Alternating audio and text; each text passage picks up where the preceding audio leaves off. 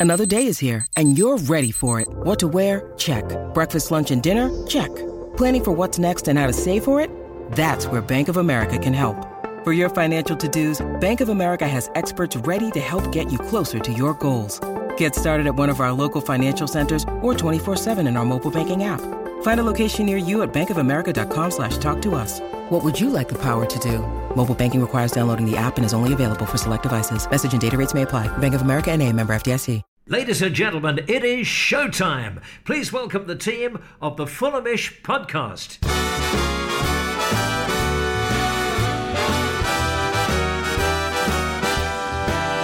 It's the Fulhamish podcast, your independent voice of Fulham FC. My name's Sammy James. Welcome to the show. Today we're going to be looking back at Fulham's 3 2 win at Sunderland last night as we booked ourselves a place in the fifth round of the FA Cup for the first time since 2017. But it was a scary old one at the Stadium of Light. They made us sweat, didn't they, at the end? But we got through.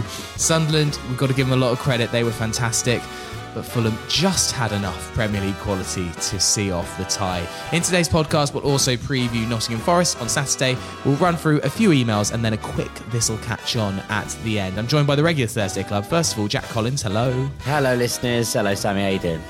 Good, thank you. Happy to be through the cup. You know how much I want a cup run, Jack. So I I'm, uh, I'm smiling from ear to ear this morning. And live from a cafe in Sunderland, we've got him on for a few minutes. Peter Rutzler, hello. Hello, Sammy. Hello, Jack. How are we? How are we doing? I'm quite happy. You know, it wasn't too late for me. Game went quite well. I'm now owed to have a good night's sleep, and uh, yeah, still in sunny Sunderland. Yeah. What cafe are you in?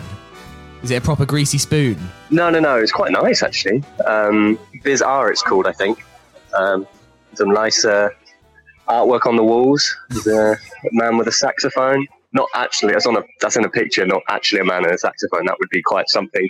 Really bad for the quality of this audio if a man starts playing the saxophone in the background.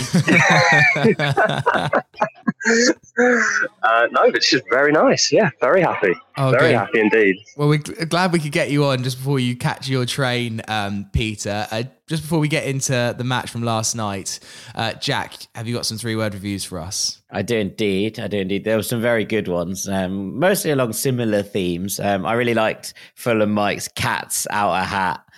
Um, Paul Budd Stadium of Fright, which Oh, was brilliant. which was excellent. Uh, Sam James, the other Sammy James, Wow. uh, went with went with Wonder Replay, which is a nice uh, nice play on As in, Rihanna's classic. yeah, very Yeah, good. very good. Uh, John Schaefer with Cats Outer Lives. Uh, and finally, Timbo with Lavin La Vida Loca, which I thought was, was pretty sensational. I mean, that's definitely four words, isn't it? well, he's put Lavin apostrophe LA, as in all one, and then Vida Loca. He's stretching it there. It is a stretch. It's a stretch, but it, you know what? I, it, it was well played, so I thought I'd get it in there. It's probably not. It's probably too much of a stretch to give it the name, but I, I, I wanted to give it some credit because I thought it was excellent. Yeah. Um, let's get into last night's game then. And Peter, um, the location that you were sat in the stadium um, had me absolutely giggling. It looked like you were on your own at the top of the stands. Then I realised you were actually up where like the TV gantry was, and uh, you were about two feet from Marco Silva. So how was that experience? Basically, watching the game a stone's throw from uh, from the manager. Yeah, he was, was about 20 feet from me, but he was literally sat behind the, the, the press box and the TV bits, and um, then us national lot were put further down. But uh, yeah, it was it was it was sky high. It was funny when you, you tweeted and I had a touchline ban, and then Silva walks up and is in the same position. So technically, you were correct. Um, there was a ban, but um, no, I quite I don't mind the view when it's like that because it can be quite tactical, and it was interesting actually when, when Silva spoke afterwards about how you know the view is much clearer, and, and I do wonder to what extent that influenced his halftime change. Um, seeing something unfold, and like right, maybe, maybe if he was on the touchline, he might have given it another ten minutes, but um, he was very unhappy with what he was seeing in terms of the, the first press. Um, I think so made the change, but. Uh, but yeah, no. In terms of what, what Marco was like, I think he was uh, exactly the same as on the touchline, just annoying his um, first team analyst Antonius Lemonakis, um, a man who strikes me as a very calm, quiet, composed guy. Um, normally, you know, will sit up high watching the game, feeding back to the bench. Generally with an air of serenity. Uh, unfortunately for him, he had hmm. Marco Silva next to him, um, who was a bit more lively, especially in the second half. You know, the classic pacing, arms in the air, hands in pockets, um, that kind of vibe. Um, at one point, he sort of he sat back and then leant on these sort of metal bars that were behind the scaffolding of where the, the TV cameras were, and just put his hands on his face, just knowing that this game was not dead. Um, Sunderland were not going away lightly, and um, but yeah, he and his staff got the job done. Um, but uh, yeah, definitely a novel experience. Certainly for him, I don't think he'd want to repeat it. Um, but uh, but yeah, no, uh, a bit of a different a different take. I mean, Louis Boa-Morte had a quiet night, didn't he? He's thinking, oh. God, I don't have Marco rabbiting in my ear for the uh, for the entire night. I'm sure he did just via the um, via the little earpiece in his ear, but at least he didn't have him face to face for a night. I mean, Peter, it was one of those kind of I thought for the majority of it, Fulham were in control. There was just a few moments of utter chaos, and then uh, particularly epitomised by the way that we conceded in the 91st minute. But if, if you're being honest with ourselves, we were, I think, the deserving team to go through. I, I think overall, the balance of play, Fulham had the better of it. But yeah, they really made a sweat. Yeah, just about. I think Fulham edged it. Um, I think in the early stages, it went as well as you'd want for a visiting top flight team against a team trying to cause an upset. In a lot of control, good on the ball, creating some good chances. I think Wilson could have had a hat trick. I thought he was very lively, and obviously he opened the scoring as well, which was great. You know, a really important first goal for him. Um, Tom Cairney really seemed to to run the show in the middle. He was absolutely brilliant, um, dropping deeper, winning tackles, imposing himself on the game, which Fulham didn't always do. I think Cairney was probably a rarity in that he was able to impose himself for most of the game. Whereas uh, it just felt like Fulham ebbed and flowed a little bit, as you, as you were saying. You know, that control sort of waned. Sunderland grew in confidence. We know how good they are. Like, you know, they're, they're attacking threat with the likes of Amad Diallo and Patrick Roberts and um, Jack Clarke on the left, I thought was a really real a real handful for Fulham actually throughout the game. Um, and yeah, they once they grew in confidence, it became more of a problem. And I, the pitch didn't look great. I mean, I, I was a million miles from the pitch, so I can't be absolutely sure how good it was, but it didn't look particularly great. Um, and Fulham just seemed to make so many mistakes in possession, and, and there's also the element of you know not being the regular eleven, not really knowing each other that well, having that understanding. Um, but even so, you know, there were too many mistakes. That's probably why Silverwood is, was wringing his hands so much from where we were sitting because it just it just allowed Sunderland to maintain some pressure, to build some rhythm and confidence, and the goals as well. I mean, you know, the, the, the, I think Bennette's goal where, where Kurzawa slips and you know just sort of symbolised that. Um, but you know, they Fulham had the moments of quality. They had those difference makers when it mattered. You know, did require Mitrovic in the second half, but um, was instrumental for, for Pereira's goal. Um, that just just made the, the difference in the end. But uh, yeah, certainly wasn't easy, and I think um, will be a little relieved to have just come through the through the tie without um, without extra time, especially. Yeah, I, I, think it's pretty much spot on. It's one of those where you're looking at it and, and thinking about how the game panned out. And if Fulham had been 3 0 ahead in the first 25 minutes, I don't think it would have majorly shocked anyone. Uh, it was just then the Sunderland's ability to stick in the game and, and make things happen in kind of small doses that actually unnerved Fulham in some ways. And it's probably the most control we've had in, in a while in a Premier League, well, in a Premier League game, in, in a game, considering we're now in the Premier League. Um, and, and apart from maybe the, the Palace game, where obviously you're against 10 and then nine men for the majority of, of the second half, you know, those, those games don't come around very often. And actually, Fulham almost played ourselves into trouble. I thought at times the, the there was a, a, spell in the second half just before Sunderland scored the first goal, where you know Fulham couldn't just get our foot on the ball and play ourselves out of trouble. And when Jack Clarke scored, it, it didn't feel like it was massively out of the blue. Not necessarily in terms of the way that the game was ebbing and flowing at that point, but actually in terms of the way that Fulham were just giving up possession on on the edge of our own box, and and, and that's what it felt like. It was like a, a tie where Fulham had all the moments to and all the ability to go and kill it off. Didn't. Sunderland hung in there admirably, and, and you have to give them major credit for that. They defended well, I thought, at times. Uh, obviously, they will look at two of those three goals and think, we should probably be doing better than that. But but generally in the second half, I thought they defended quite well, and and Fulham were a you know happy to almost give up the ball or cough up the ball on the edge of our own box.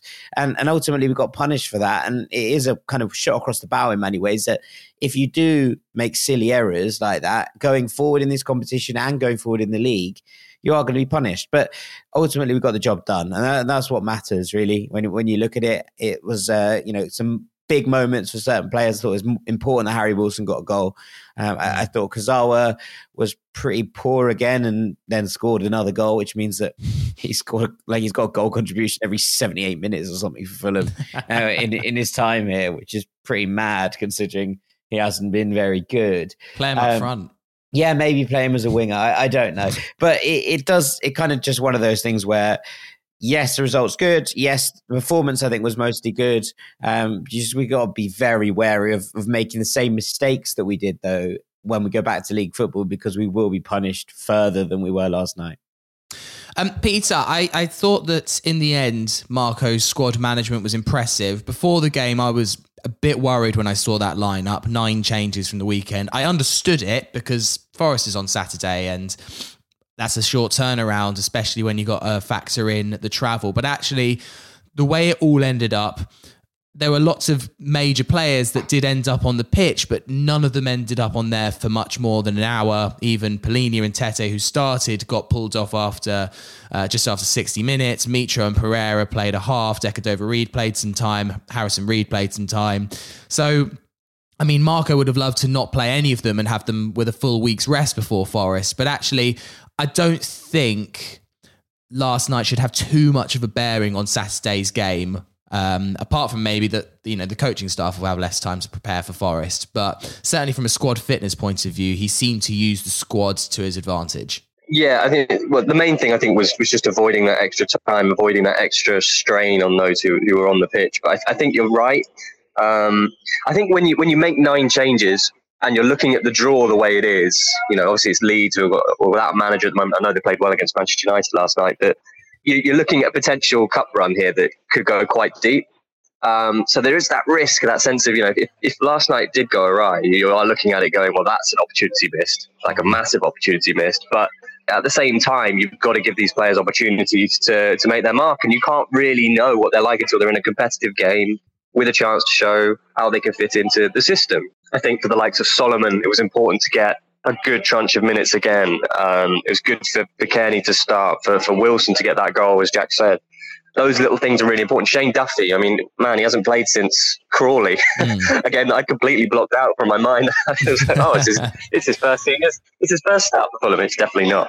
Um, but yeah, the, those are really important for squad management, for morale. So in terms of how the night went, you know, I mean, there's, a, there's an outcome bias there, but it went perfectly. Um, and the changes made a difference. You know, Silva talked about how um, Harris and Vinicius, you they were struggling with the first pressure. And um, Vinicius had a strange one because I, I thought he did really well for the goal, which showed what he can do. And then for most of the half after that, there was it just seemed to bounce off him. He just couldn't seem to retain it.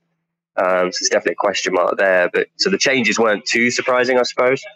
Um, but once you bring them on, you don't want them you don't want Mitrovic doing extra time before and Pereira doing extra time before before the Forest game. But uh, all in all, it was fine. I guess the only concern is the injuries. Um, Tom Cairney did not look great when he was uh, at full time because Fulham had that breakaway um, run down the other end.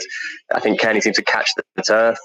Um, and you had to be helped from the field by by two Fulham staff members. So um, Silva said it wasn't. It said they thought it was serious initially, but they're not sure now. So we'll have to see what, what the outcome of that is because it's a real shame because I thought he was absolutely outstanding. Um, Harrison Reed as well has a knock, so might be one for Sasa Lukic this weekend if, if those two can't uh, recover quickly for, for, for the weekend. But um, but yeah, it's uh, all in all okay as long as the injuries aren't too too bad.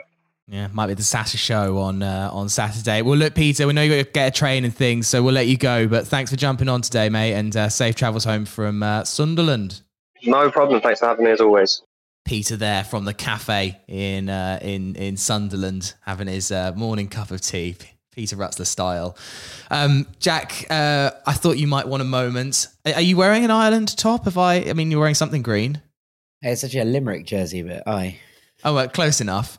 I thought you might want a moment to uh, to discuss your compatriot Shane Duffy and uh, his performance as centre back. I thought he was okay. I mean, that clearance off the line was uh, was very good. He got an assist for the goal, um, the winning goal. Uh, in the end, there were some moments where he looked a bit nervy, a bit rusty. But actually, I thought he did an okay job. Um, there was a moment actually in the first half where um, I think Steve Wilson, the BBC commentator, goes oh, it'll be interesting to see how Shane Duffy slips back into uh, into football. He hasn't played in a while, and then he pinged a sixty yard pass to Manor Solomon. The Manor Solomon yeah. should have scored. Yeah, and even yeah. Steve Wilson was like, "Wow, I've seen." Yeah, he started back in. Well, no, that's it. It was it was the first ten minutes or so did look a little bit shaky. Um, obviously, there was a, some misplaced passes. There was a bit of a bit of chat going around on various group chats, but it was Shane Duffy had forgotten how, how to pass, and then suddenly he pulled that out of the lock, and you're like, oh, it's fine. I, I thought he grew into it with one major exception, um, in that I think he should have done better for Jack Clarke's goal. I, I think he's got to step out to his man faster there and not let him use him like a human training cone. But generally. generally, I thought he was good.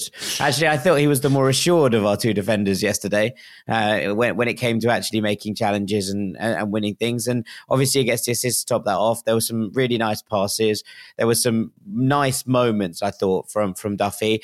There are there's still clearly ring rust there in terms, you know, of the fact that the first, also the first, last thing you want in the world, right, is is Patrick Roberts dribbling at you after you've had six months without a start. Um, so so I can, can understand how how it was a little bit tricky to begin with. But yeah, I thought after a nervous start, he grew into this game and obviously made the really important block on the line.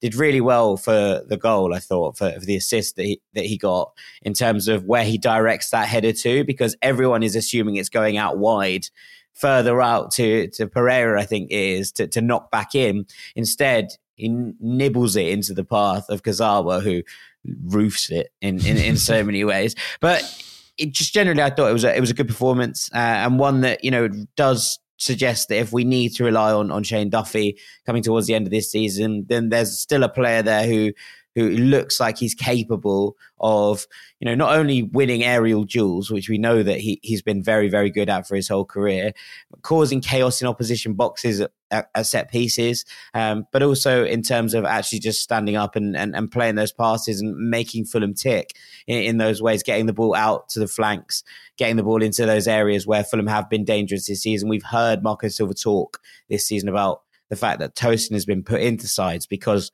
of his long passing ability. Where I thought there were there were shades of that from, from Duffy yesterday as well. So yeah, nice to see him get a start. I thought he he did overall pretty well. Um, I would say he was one of Fulham's better players across the course of the of the ninety. Uh, so yeah, lovely to see him back in the side and. Yeah, a, good performance to go with it. Although I, there is still elements of that rustiness that I think will take some time to shake off. Um, we did briefly mention Layvin Kurzawa, and obviously, um, I mean, his finishing ability is absolutely uh, sensational. Yeah, yeah. Um, the one against Hull where he you know, just posting in despite not needing to, and then last night was just so emphatic. Um, but I I worry about him at left. If he was to play left back regularly in the Premier League, I mean Sunderland gave him a torrid time in both games, and I know there are some talented Sunderland players that he has come up against, but he just doesn't look like he, he looks like so beatable every time that someone goes one on one with him. And considering we've had Robinson and Kenny Tete, who I would say are both fantastic one-on-one abilities. It's quite unnerving to see someone who just looks like you need to do a drop of the shoulder and you get past him. Yeah, I, I would caveat that in these two games, I mean, he looked a little bit shaky against Hull as well, and I, am going to not count the Newcastle game really because uh, I, I don't think you can necessarily glean much from it. But in these games, and and I, w- I would just caveat the fact that he's been up against Amad Diallo, and, and I don't mean this as oh that man's clearly like unbelievable Premier League talent. What he is, I think Amad Diallo, and he will be a Premier League player. I think there's absolutely no doubt about that. Is an incredibly good one-on-one dribbler, and and it, it's very difficult to to actually stand him up and make things happen. So I mean, I, I, thought Kurzawa was was relatively poor yesterday. He's very good on the ball. And he, you know his ability to get himself out of tight situations, to find a gap, to you know do a swivel and go, almost lends himself to a winger profile. Was, there was a shade of not quite as close to the touchline, but obviously what Manor Solomon did at Chelsea on the on the touchline where he left a man for dead and and then fired down the touchline. Kurzawa did that on the edge of his own box yesterday. and he, he, sort of just like he just sort of found a gap, did a little Cruyff turn, and he was away. And I was like, yeah, great, fantastic in terms of relieving pressure but also like you kind of want those abilities to be unlocked in the final third rather than in your own defensive third. Because if they go wrong, that is a huge, huge moment for anyone. So yes, I worry about his one-on-one defending, um, with the caveat that he was up against an incredibly good, you know, tricky player in Amad Diallo who, who makes things happen. Uh, and, and Jewison Bennette, to be fair, as well, a, a, good player who played all games for Costa Rica in the World Cup, who I thought was impressive in a quite poor Costa Rica team in the World Cup. Works hard, beats his man on a regular basis. But yeah, I mean, as a as a defensive performance, it doesn't leave, it doesn't give you all that much confidence. Um, but he will come up against wingers who are more direct, who are going to look to instead of getting a ball, dropping a shoulder and going round you, who will try and get around the outside. And I wonder if he'd actually have more joy against those kind of players because of his style of defending and his style of football. But yeah, it's not it's not great, and I would suggest that Fulham will remain looking at Kurzawa as a backup option unless something drastically goes wrong. Yeah, um, I, I think I think it's fine. I, would be interested to see him a couple more times this season if if we if we have we to. If we need to rotate. Sorry. If we need a goal. Yeah, honestly, if we're really struggling, you wonder if it's like don't bring Vinicius on, stick Layvin Kurzawa up top with uh, with Mitrovic. Uh, speaking of the big man, him and Pereira came on at half time. Initially, it felt like that substitution did not bring any kind of joy for Fulham. Sunderland had so much um, of the game at the start of the second half, and then it was just a moment of sheer quality. Lovely pass from um, Cairney to Mitrovic, and he just burst into the box. I mean, he was moving there, Alexander Mitrovic. It was impressive. Came back to him, back to Pereira. Um, coupled with the funniest fall over the advertising hoardings you've ever seen from Alexander Mitrovic. It was like it's like Great something out the Chuckle Brothers, the way yeah, he yeah, went yeah. over, arms in the air. Pantomime. Yeah, it very much was. Whoop. Um, it just needed the sound effect behind it.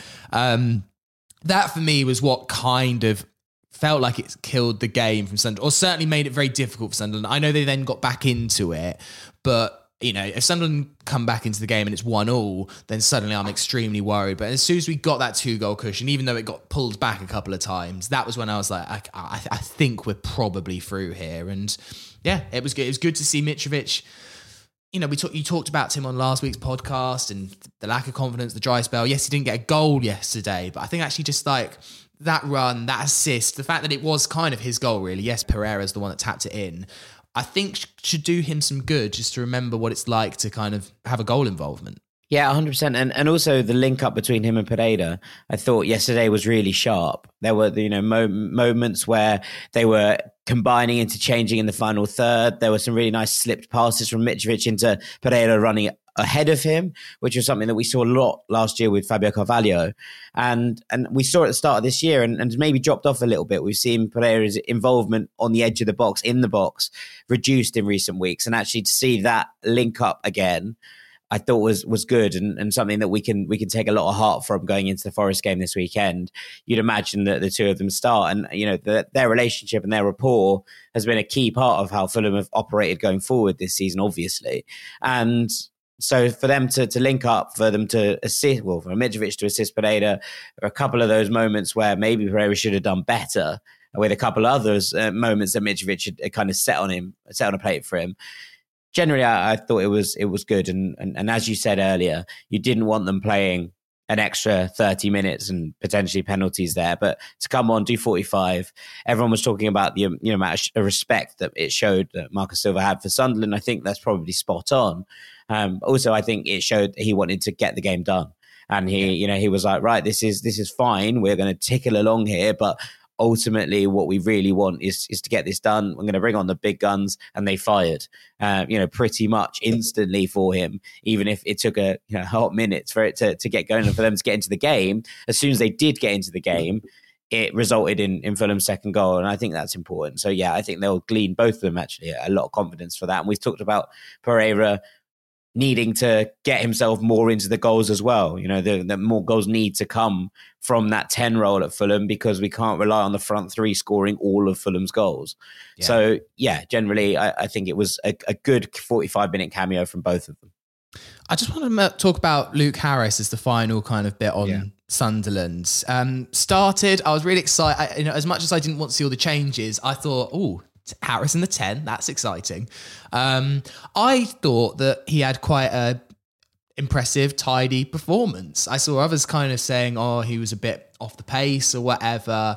Um, I felt I don't know if that's doing him the world of good though, getting hauled off at half time. Uh, no, it could have been it could have been set up though. It could, you know, you do often think, you know, that you unless unless something drastic happens, they're mm. going, mm. Luke, we're going to give you the first half here. We, would like you to start and get going, and then and then unless unless we're three 0 up at the break, we're we're going to probably bring you know we, we need to get Mitrovic and Pereira to, to start firing as well. So uh, I'd imagine a lot of the, those halftime changes might well have been planned, barring like a ludicrous first half. But anyway, what did you think of Harris's performance? I just thought there was some neat touches in there. There was one towards the end of the first half where I thought he won a really smart little free kick, and I, just thought he he complemented the team. I thought he looked at home there. Yes, he didn't create a stack of chances or whatever. Cairney was kind of the one running the midfield, and then Palhinha was the one bossing, and Harris alongside those two maybe didn't seem so obvious what he was doing. But I just thought it was a tidy performance and more minutes for for a young man who's clearly going places. But it's just going to take a while for him to break into this Fulham team. I think if we're expecting a Fabio Carvalho moment, I don't think that's going to be the case in this one.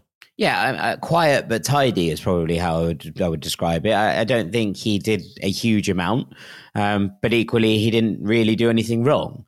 So you look at that performance and you go, "Are you just bedding yourself in, trying to work out where you where you kind of sit in the system?" I think the fact, you know, as Peter alluded to, Carlos Vinicius got a good assist for, for Harry Wilson's goal, and then after that, everything kept bouncing off him, mm-hmm. and I don't think that's particularly conducive to a good performance from your 10 if the hold up man who's trying to bring you into the game can't hold the ball up. Uh, and so I would imagine that the the kind of blame is probably the wrong word, but part of the reason that he, he wasn't able to fully get his foot on and, and start to maybe create those chances or, or even have a few shots himself in the final third was partly due to the way that Fulham then were like, right, well, if it's not sticking with you, we're going down the wings. And obviously, Manor Solomon and, and Harry Wilson were both looking really, really good in that first half, both able to dribble kind of inside and, and unleash shots, as we know well, Harry Wilson at the very least on these shots. Manor Solomon appears to want to dribble round the pitch and then go round and then come back again. Um, but apart from that, you know, generally I think that getting the ball out to the wingers, letting them cut inside and try and let them make those moments happen from from those areas has been Fulham's strategy for a long time. Um, and unless you have someone bringing in your ten like as a hold up man, it's quite difficult to get in the game. So yeah, I thought it was fine from Luke Harris without necessarily saying the world ablaze. All right, well, we're going to take a break there. Afterwards, we'll look ahead to Forest on Saturday. Hey, it's Kaley Cuoco for Priceline. Ready to go to your happy place for a happy price? Well, why didn't you say so? Just download the Priceline app right now and save up to 60% on hotels. So, whether it's Cousin Kevin's Kazoo concert in Kansas City, go Kevin, or Becky's Bachelorette Bash in Bermuda, you never have to miss a trip ever again. So, download the Priceline app today. Your savings are waiting To your happy place for a happy price. Go to your happy price, Priceline.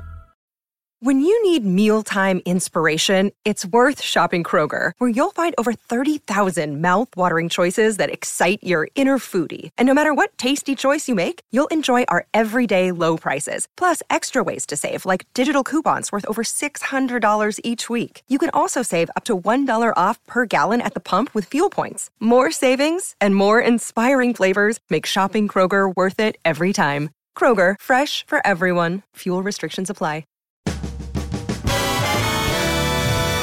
Part two of the Fulhamish podcast. It is Sammy here with Jack Collins looking ahead to Saturday's game against Nottingham Forest at the cottage. Three o'clock kickoff at the cottage in February.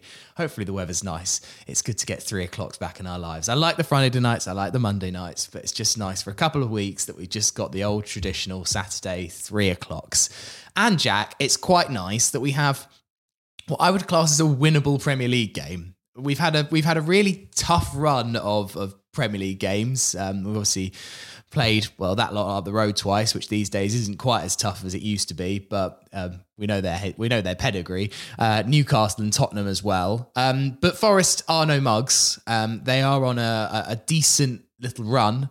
Um, they've kind of pulled themselves away from the major relegation scrap, although they definitely need quite a few more points before they can deem themselves safe. The big hope going into this game is that, as far as I can see, and as far as I've seen all season, that Forest at the City Ground, great. Forest away from home, not so great. So fingers crossed that can continue on Saturday. Yeah, absolutely. I mean, it's not been pretty travelling for the Forest faithful across the course of this season, but I think they can be confident that when, when they have you know got enough in the tank, it's been it's been at home, and I'd imagine that that will continue. They're five unbeaten though, Forest, three wins and two draws in their last five games, which is not league games, presumably. As well. Got, yeah, obviously got knocked out of the cup. the cup. Yeah, yeah, yeah. Um, which is not bad at all, and it's lifted them to thirteenth in the table. And yes, as you say, they're not they're not clear of the relegation scrap yet, but they are currently six points ahead of Everton in 18th, um, seven ahead of Bournemouth in 19th, and nine ahead of Southampton. So they'll be pretty pleased with that. I think if you offered that to a Forest uh, fan at the start of the season, they would have probably said, "Yeah, that'd be that'd be perfect. We'll, we'll take that at this point in the season, and hopefully try and drag them home in a in a late run." So there's lots to like. Steve Cooper's done a, a very good job. We said at the start of the season that you know, how many players they signed? 31. Too many yeah. players. But if anyone can drag a disparate squad together, given his experience with the England youth setups, Steve Cooper seems like a good bet in that he's the kind of man who's, for his entire managerial career, has just been like, okay, you're getting these players thrown at you now. Um, you're going to have to deal with them. And he's, un, you know, kind of almost unrelentingly done a very, very good job at actually making that happen. So credit to him. Um, this feels like a more settled team, I think um, at the start of the season, obviously, when you bring that many people in, it starts to move around. You're like, I don't know what's happening. I don't know who's where. Um, but generally, across the course of this side, it does feel more settled. There's not many in here from from last year, right? Scott McKenna, Brennan Johnson, really the only two starters yeah. from last year's championship team left in this. And we did wonder if this was going to be the case. Um, but it, no, it's a good side now. Keylor Navas is in goal. Who? I mean, well, what? Uh, Keylor Navas at the cottage. Keylor Navas is in goal. You know, Keylor oh. Navas coming to the cottage. Great. I'm not normally a fan of applauding the keeper when they come to the Hammersmith end in the second half, and I might make an exception for Keylor Navas. Like what? yeah, absolutely. I mean, the back four of recent times, or I'm going from the Leeds game, but Neco Williams, Willy Boly is someone who's got that Premier League experience at, at Wolves and has slotted in here. Scott McKenna is kind of the old kind of war horse, if you will, in many ways. Then Renan Lodi has found his feet. The midfield three I really like. Remo Freuler, who came from Atalanta last summer, I think is an exceptional footballer, like an absolute dreamboat of a footballer, the kind of player that everyone wants to play alongside. Um, they've brought in Danilo, uh, the young Brazilian, who seems to have started to find his feet as well. Uh, there's lots to like about him. I think generally one for the future, but still got still got the moments of quality. You know, in his day, I think he came in from Palmeiras uh, and is was they were they were loath to let him go, shall we say, even even as a youngster. Uh, and then Orel Mangala, who again just solid, going to do the hard yards in there, and, and can also make things happen when he goes a little bit further forward. He'll be given that license to roam. Morgan Gibbs White has kind of made this 10 spot his own now after fending off some stiff, if you will, competition from Jesse Lingard. And then Brennan Johnson uh, has, has, finally gone back up front, which I think suits him far more than some of the roles he was playing earlier in the yeah. season. And Chris Wood came in from Newcastle. Chris Wood is a really good footballer who has just done it time and time and time and time again, right? He's just like one of those players you're like, every time he comes up against you, like, probably going to score, isn't he? He doesn't often, but he definitely has the capacity to. And I think that's important. They've, they've got a nice blend here, despite the fact that this is a very new team you're looking at one, two, three, four, five of these with Premier League experience. And I think that that's important in terms of how they're shaping it. And then another two, three with sort of Champions League experience. It's a good, well balanced squad who know how well let's let me rephrase that it's a good well balanced first team with a lot of squad behind it um, and and there are players on the bench here who who can influence games as well but you you're noticing i think or, or i'm noticing that it's actually the players from last season that he tends to trust when coming off the bench. It's, it's your Joe Worralls, it's your Jack Colbacks, it's your Sam Surridges, who are actually the ones coming off the bench because they're the ones that Cooper looks to to kind of see out games and, and make things happen. And yes, they they've signed Andre Ayew. I mean, I, I don't know quite what they were doing there, but it, it is what it is. Um, but just generally, I, I, I, think that Cooper's done a really good job in, in knitting this team together. Um, that said, I do think that they're beatable. And, you know, you've mentioned their, their dreadful record away from home. I think that's definitely a part of it. Um, but also, you know, as much as that, I, I, do think that generally you just look at this side and you go, yeah, good players everywhere. Can Fulham outplay them into pretty much every area on the pitch? Yeah, I think so. Maybe, maybe not in goal. And I say that with the, you know, the biggest respect to, to Bernd Leno. He might not have the edge on, on Keylor Navas. But generally, across the course of the rest of the pitch, I'm like, I wouldn't take many of these players into the Fulham first team. I take a lot of them into the Fulham squad, but I wouldn't take a lot of them into the Fulham first team. And I think that probably bodes well when you're looking yeah. at two lineups. No, I'm not sure there's any. As I say, into the squad, I'd be like, oh, I'll have him, I'll have him, I'll have him, I'll have him. But I think in the first, I mean, like, I like, I really like Morgan Gibbs White in the ten, but like Pereira, like, I, I mean, is he is he going to start in Fulham's team over Pereira? I'm not 100 percent sure, and Freud, is the one for me. I, I think Freuler alongside Palhinha, I don't think anyone would ever go through. But um, but yeah, um, I mean, look, that's no disrespect to Harrison and Sasha Lukic, who, who you know, we, we're excited about Lukic and we love Harrison. Um, well, let's let's come on to Fulham's team and, and the midfield. Um, with, with Reid, we're not sure what the knock is. Obviously, Ken, he's looked a little bit more serious. Um, I, I think that sh- might be an impact injury. I just I, just the way that he fell. I watched back the challenge a couple of times, and I know like Fulham originally thought it was very serious, as Peter said, and then they were a little bit less sure the next day. I wonder if that's just an impact one. Now it still might be a two three weeker, but I wonder if it is just a two three weeker. It was just the way that he fell and the way that his body kind of contorted as he tried to get the yeah. ball across, and he was kind of cleaned out. But even so, I think that now we're quite likely to see Sasa Lukic on Saturday. If you think that you've now got two midfielders potentially with with knocks, Niggles, whatever, like there's only a small amount of time between the matches. Um, so yeah, what do you think we might see even Sasa Lukic from the start? That, that it could be a possibility now. Yeah, I mean, I wrote an article this week for Fulhamish about how when That's we're going to see when we're going to see. Thank you. When we're going to see Sasha Lukic, and I think it's in games where Fulham feel that they can put a foot on the throat of their opposition. And I think this might be one of those games in that I think, you know, you're looking at Harrison Reed's role this season has been, yes, to put out the fires in the way that we know he can, but also to get forward and combine. And I think that Lukic offers slightly more attacking thrust in those areas. So I wonder if games like this are where we're going to see Sasha Lukic because, uh, to be honest, I thought this one might have been a bit early for him, and I think the injury might actually help his case in in that regard. But generally, I think it's going to be games where Fulham are either looking for a goal or are confident from the out that they are the better side, where Lukic can step in and and and provide that kind of did you know he's he's got a bullet from distance, and we've seen at times in in his career he's able to slip those passes through into, into the final third, uh, and his attacking output's just slightly more refined, I think, than Harrison Reed's. And with that said, so I think that these are the kind of games we would have seen him in. As I said, I think this one might have been too early if everyone was fit. But if that's not the case, then I wouldn't be surprised at all to see him from the start. And just in terms of the importance of this game, obviously every game's important, Jack. We know this. Um, it feels like a nice opportunity for Fulham just to get three points again. We haven't won a game since that Chelsea win in the Premier League. Um, and and you look at like who the other teams around us are playing this weekend. Brentford have got to travel to Arsenal. Brighton are playing Palace away. And whilst you'd imagine Brighton are the favourites for that, it's obviously it's a rivalry. It's not a derby, um, but it's still a rivalry, and and anything can kind of happen. Form goes so, out the window, Sammy. Form goes out. Form the window. goes out the window.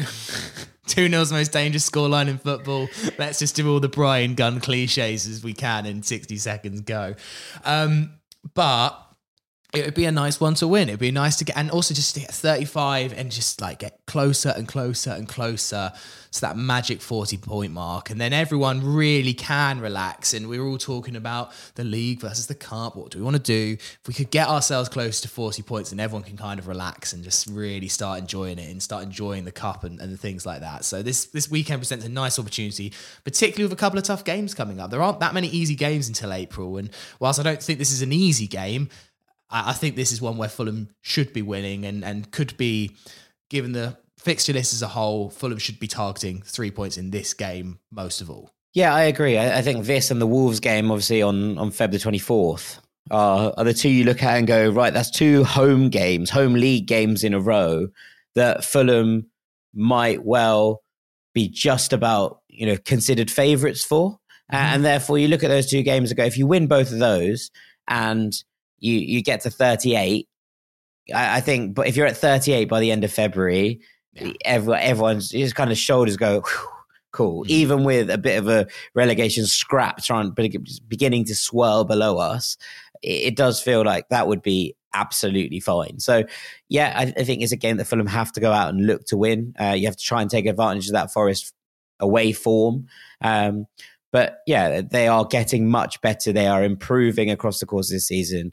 The squad has finally started, I think, to gel properly. Uh, and as I said, Cooper's done a really good job. So it's not going to be an easy task, but definitely one that, that Fulham should be looking at and going, right, three points here, and, and we can we can carry on then. And we can also go to Brighton with with some confidence, right? In that we've played, you know, some of the, the big guns. We've we've held our own nicely against them of late, uh, and you, you kind of want that to continue. You want it to, to look at and go, okay, yes, we lost 1 0 to Newcastle and Tottenham, but both very good sides, both up challenging for the Champions League places. And Fulham weren't miles off either of them, I didn't think. We've beaten Chelsea once, we've drawn with them away.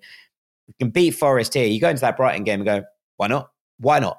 Uh, and I think those are the those are the kind of moments you want in order to just kick you on to these big games. And you'd say the same for the you know the the Wolves and the Leeds game in the cup, right ahead of the Brentford game you're going, all right, that's a tricky task.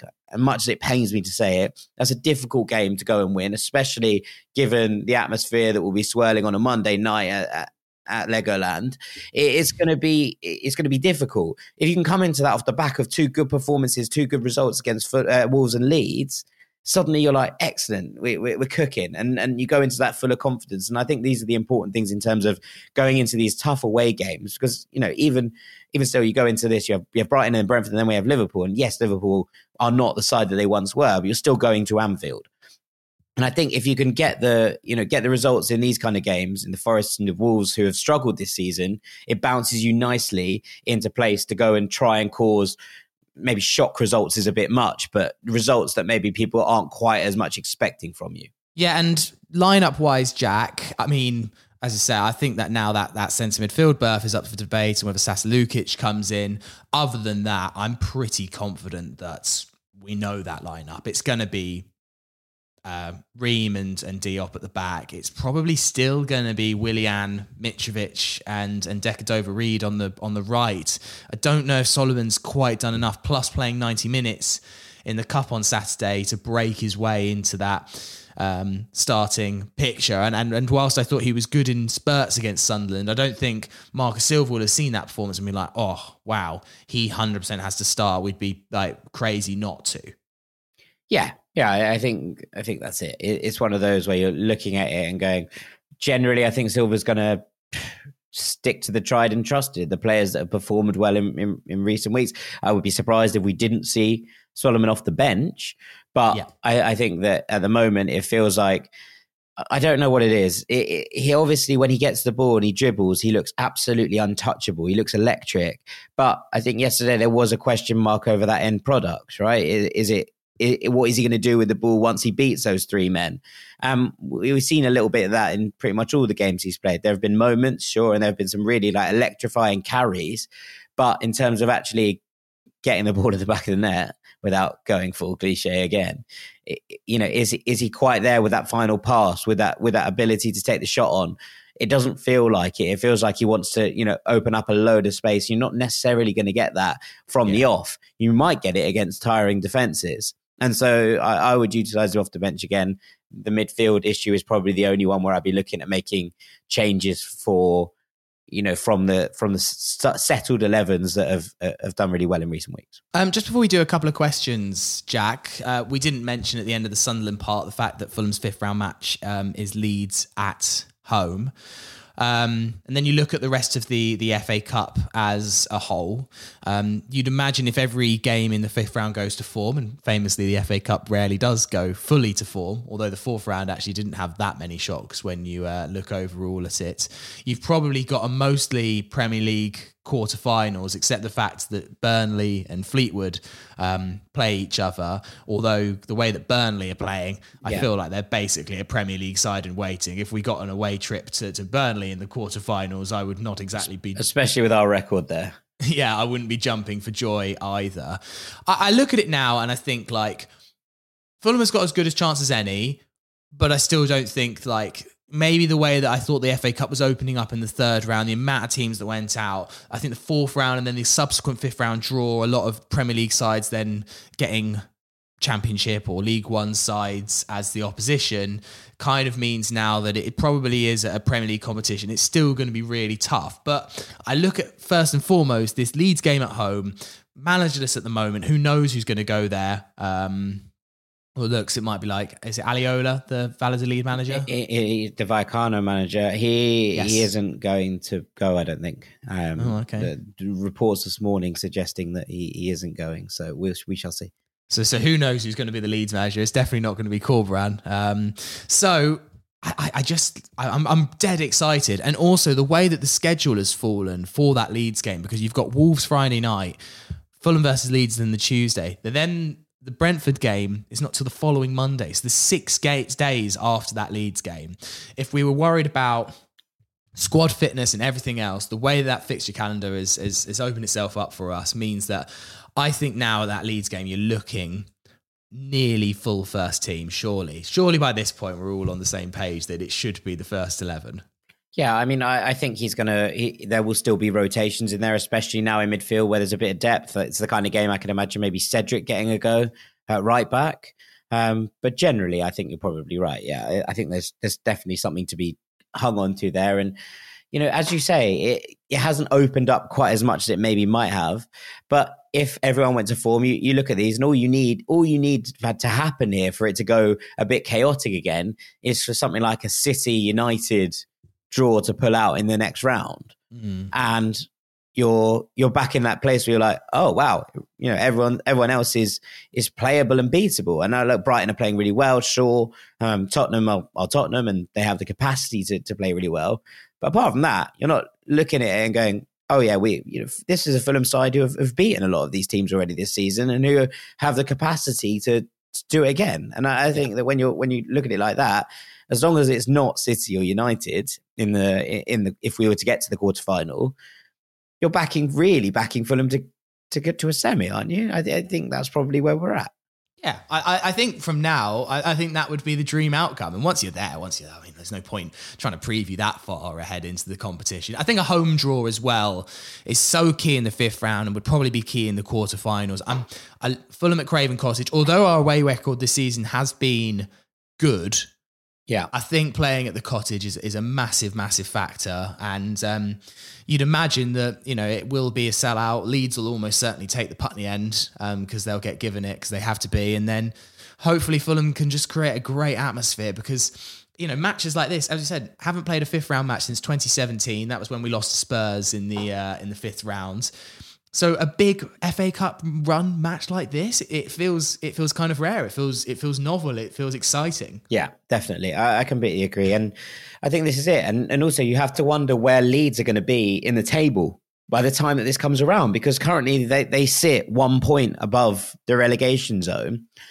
If the, if it comes around and they happen to be you know no further up the table or even further down, are they going to be looking at the FA Cup as a necessary evil, or are they going to be looking at as, well, maybe this is just a chance to rotate and give ourselves some breathing room because ultimately our, our main goal here is to stay in the Premier League, and, and that's where we're at, and, and that's what maybe gives Fulham a little bit of an advantage there in in terms of actually just being like, okay, we might by that point uh, feel feel that we're pretty comfortable. Uh, and and if if that's the case, especially if we beat Forest this weekend, if that's the case, then it, it makes quite a nice like different setup for the two teams. One at home, loving the season, having a great time. One away, really worried about the way that the team is performing, playing, uh, and, and where they're going to end up at the end of the season the last thing I think you want looking over your shoulder is watching a Sean Dyche Everton side behind you, isn't it? Like, mm. and no thanks as far as I'm concerned. Uh, so, so I think that it'll be very interesting to see in what kind of manner Leeds approach this game uh, and where they kind of sit on the FA Cup as opposed to a team like Fulham who are at least on paper provisionally a lot safer in terms of where the table lies what a big month they've got coming up, Leeds as well. They've got United again on Sunday. The turnaround of playing United twice in a few days is is crazy. Then Everton away, Southampton at home before they face us. So they have got a, a massive February. And I would say, if most Leeds fans, I'd say if the game they probably want to win the least or they're least bothered about, it's surely going to be the uh, the fifth round match against us. Whereas probably if you asked Fulham fans, I imagine it would be the uh, completely the other way around. Um, right, let's do uh, a question and then this will catch on before we finish. I've got so many emails, so many this will catch ons. I feel like I haven't had a chance to get through them in the last couple of weeks because we've had midweek matches, etc., etc. Next week and the week after there's no midweeks. We will get through the backlog and we will do a This Will Catch On bumper special, but we'll just do a, a, couple today because we know everyone loves it. First question from John Witham uh, our good friend John over in the States. Uh, he said, transfer window question. He said, Hi guys, appreciated all the coverage of the transfer window and how Marco got his two big requests and we watched some surplus players leave. Are there any people who lost out because the of the incoming personnel or lack of a loan move? Would have it benefited Muniz to come back from Borough with maybe Harry Wilson going the other way? I'm not sure I've agreed on that second part, but definitely the first. Should Luke Harris have been loaned out for first team game time? Have we locked Kevin Mbabu in some cupboard where we used to hide Elsad Zverotic a few years ago? Interested to hear your thoughts, and that's from John Witham in Oregon. Um, I was a bit surprised that we didn't do something about the Muniz situation. I also thought it would have been um, nice for Luke Harris potentially to get a loan. Um, didn't seem like it was ever on the cards really either, but uh, particularly Muniz at Borough. Like, what's he doing there? He's not even getting close. Yeah, it's a it's a funny one that um, obviously I think he's been put out a bit by the fact that Chuba Akpom has suddenly become like prime Cristiano Ronaldo. It, it's a bit it's a bit strange, but yeah, uh, it's not it's not great. Obviously, him not getting minutes there, but we'll see. Maybe I mean, look, maybe conversations were had. We we don't know that you know between between Fulham and Borough, and maybe the Borough hierarchy are, are still pretty confident that he's going to get used towards the end of the season as the Championship gets really really mucky and hectic, and, and also then you know Middlesbrough looking for a playoff push. Right, so if you're actually looking at all those games, maybe they just want the depth there that they can rely on. If if, if they get into a, a, sticky situation, which I think is probably the reason that he's still there. Um, I'm not 100% sure about the Harris loan. I, I saw Ollie O'Neill go out on loan to Derry City, which I think is a pretty interesting little move for him. Um, mm. So, so that one's going to be interesting to keep an eye on. Uh, generally, though, you know, we saw Sonny Hilton go out on loan. I think it was Carlisle. Yeah. And it just not really worked for him at all. And I do think there is an element of certain players and certain types of players you can send you know young talented centre backs fullbacks down a couple of divisions and they tend to learn from the physicality of things they tend to learn from the the level that they're playing at i think you send tens down there and they often get overlooked they often get swept away in the kind of madness that can occur down in, in the lower leagues. And I don't say that in terms of this, the the football's any worse. It's just it's just a different style, I think, and and it tends to players tend to get a bit lost, I think, in it for any further down than the championship. So that's yeah. why I wonder if Luke Harris has been kept around for that exact reason. Um, obviously, we saw when Fabio came through. You mentioned that there wasn't going to be a breakthrough moment, and I don't necessarily disagree with you. Um, but Fabio was kept around, right? He, he wasn't he wasn't parachuted out. They wanted him to be with the first team and work with them and and try and improve and hone in that way. I imagine that they're maybe going similarly in in the kind of style with with Luke Harris. They want him to be around and learning off the back of an Andreas Pereira, off the back of a Tom Cairney, who've played this position for years, um, and and try and make sure that he, he, gets the best possible education there, as opposed to going to the, you know, to a, a League One club and sitting on the bench and not having the players in training that he's learning as much from as he would from from players who played at this level for for a long time. Also, it, it the, the, way we're going, I'm, I'm never you know, being trying to be arrogant here, but you're hoping that by the end of the season, Fulham are going to be playing some fairly meaningless football. Like Fulham are, I, I still don't think there's going to be a European push. I still think that Fulham are going to be milling about ninth or tenth and winning some games. I think we'll have got over the 40 point barrier probably in April. Um, and you're going to be playing some games in kind of late April, May that that doesn't mean an awful lot, and that is perfect breeding ground for Harris to get half an hour, 45 minutes in the Premier League. We saw that that's actually what Fabio Carvalho's development came from was when Fulham were relegated and he got some meaningless football. But it meant that even though he only needed one or two appearances, he played that game against Southampton and scored, remember? Sometimes it's those games that actually mean that like Harris has a carrot to dangle, dangle in front of him for next season. Like, right, you've played a couple of Premier League games now, Luke. Work really hard in pre-season, and and you could you know, be getting a lot more minutes, a much more serious part of this first team. It might mean that we don't actually go and buy someone to be understudy to Andreas Pereira because you're our understudy to Andreas Pereira. So I think that's the hope and it's what we've talked about since day one of Fulhamish is that the the endless cycle going up, going down, going up, going down just means that you don't have places to breed and, um, and bring few, through new young players. So I I think that's the hope with Luke Harris, and that's why we wouldn't have uh, shipped him out. The Muniz situation is weird, and I don't know what we're going to do about that. Be interesting to see what we do come. Uh, come the summer uh, with him. Right, one, this will catch on. I was going to play this last week, but we ran out of time, so I wanted to get it played today from Stuart Roberts. He says, Hi, Sammy and team. Love all your Fulhamish content. And my 92 year old dad and myself listen to all your shows. I love that. Love. Like that. others, I feel like we lack a song for our owner, Shahid Khan. So I've put this together. Maybe the first verse could catch on. It's to the tune of My Old Man's Dustman by Lonnie Donegan.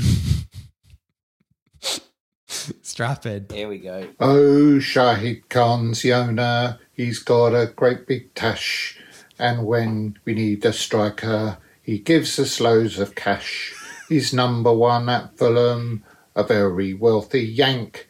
He fucking loves a Fulham and QPR wank. Oh, Shahid Khan's the owner. He's got a great big tash. And when we need a striker, gives us loads of cash. He's number one at Fulham, the leader oh, of our dear. team. He'll pay $10 million to fucking keep Tim Ream. Oh, Shahid Khan's the owner. He's got great big cash. And when we need a striker, he gives us loads of cash. He's building Craven Cottage, a fucking great big stand. He's got a billion dollars for the best team in the land. Very good.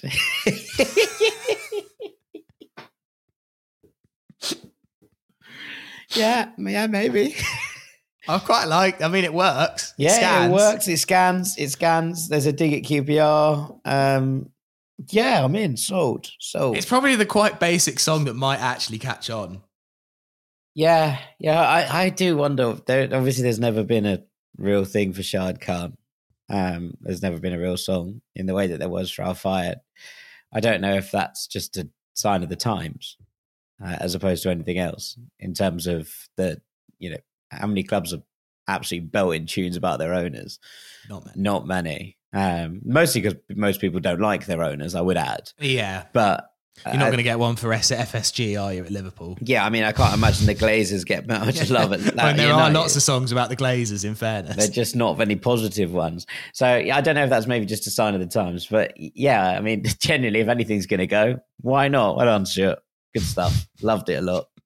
Made me laugh. I just, I, I just enjoyed that he got the swear words in there just for absolute emphasis. I wasn't 100 percent sure they were necessary, but I, I mean, it, it kind of just helps a football song along sometimes, doesn't it? Just appeal, it plays to the crowd. Yeah, absolutely, absolutely. I really thought he was going to um, rhyme yank with bank, but um, alas, here we are. no, he chose QPR or wank. Fair play, so, fair play. Why not? I mean, fa- facts only on the Fulhamish yeah. podcast this week, eh? you only have to look at the table. Exactly. They are. All right, that'll do for today's show. Thank you very much for listening. Uh, Jack, what would you like to go for as the pod name?